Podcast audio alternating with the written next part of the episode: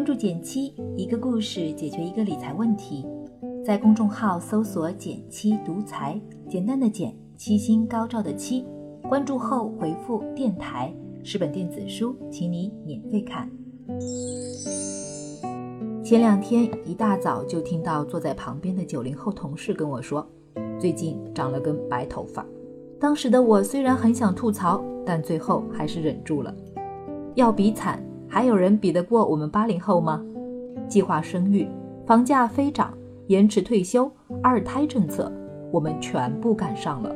总结起来就是四个字：未富先老。最近我还看了一份中国社科院发布的养老精算报告，看完之后我在想，我们这一代人的养老估计只能靠自己了。你对养老问题怎么看呢？你觉得以后养老的压力大吗？欢迎点赞留言和我交流，我会看哦。我们先来简单算算，想要体面的养老需要花多少钱？一线城市的开销按节俭模式来，一个月怎么也要五六千，一年下来就是六七万。假设从现在到退休还有三十年，每年的通货膨胀是百分之三，那三十年后如果想要维持同样的生活水平，每年就至少需要十四点五六万，按现在的养老金规定，以及上海白领的平均工资水平，那么毛估估算下来，退休时每个月大概能领八千块。听着是不少了，但每月有四千块的缺口，这还只是考虑基本的生活费用，没加上旅游、医疗保健等等，缺的钱肯定需要自己准备了。当然，有朋友可能会说，这是一线城市的数据，在小城市，爸妈退休靠养老金绰绰有余。这话是没错，咱们爸妈这代人养老上的确能享受不少国家福利，但到了我们这代人，情况就不乐观了。这里，我也从我刚刚说的社科院报告里，给大家摘了两个我觉得和我们最相关的信息。第一点是人不够了，目前。咱们国家的养老账户主要实行现收现付制，简单的理解就是我们现在交的钱进到账户里，国家可能会用来直接付给现在退休的人作为养老金。考虑到通货膨胀还有各项成本，这种模式如果要持续，需要交钱的人比领钱的人多，而且越多越好。根据统计，二零一九年差不多是两个人缴费供养一个人退休。看着还算合理，但等到二零五零年，随着我们变老，年轻人又不愿意生孩子，这个数字差不多会变成一个人缴费供养一个人退休。从这个角度就说明，以后供我们养老的年轻人不太够用了。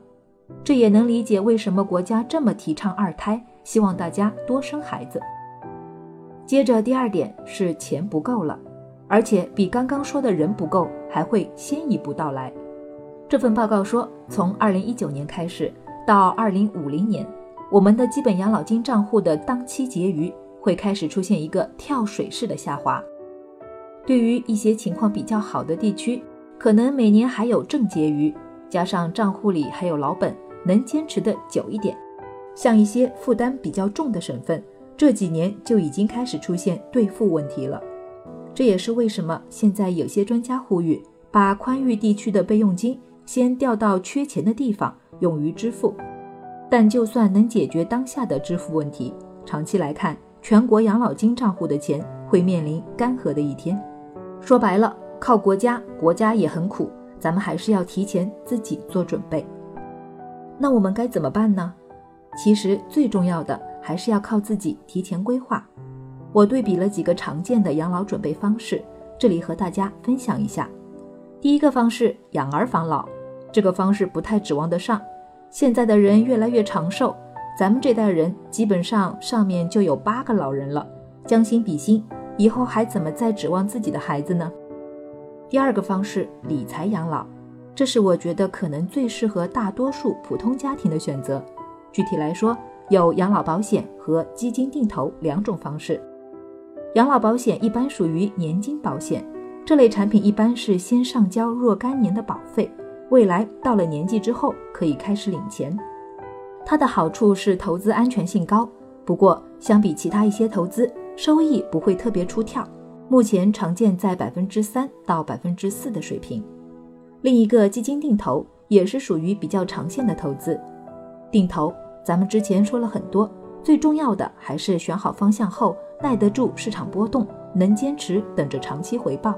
这两个选项呢，一个偏保守，一个偏成长，完全可以结合起来一起做，相当于为养老做多手准备。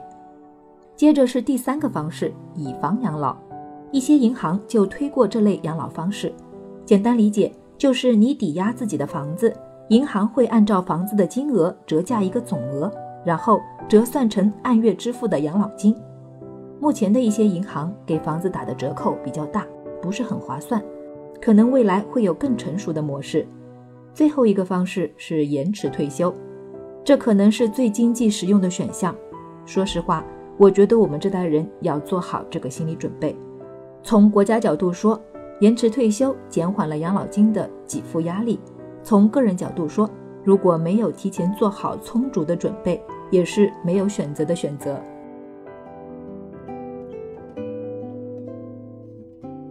最后，如果你之前还没考虑过养老这件事，我觉得最简单的第一步，先开始存钱吧。可以考虑设个专门的养老账户，账户里有了钱之后，你会自然而然的考虑保值和升值的问题。其实，养老的准备也不是一时半会儿的事，到头来还是需要我们提早打算，长期坚持。好了，今天就到这里啦。右上角订阅电台，我知道明天还会遇见你。微信搜索并关注“减七独裁，记得回复“电台”，你真的会变有钱哦。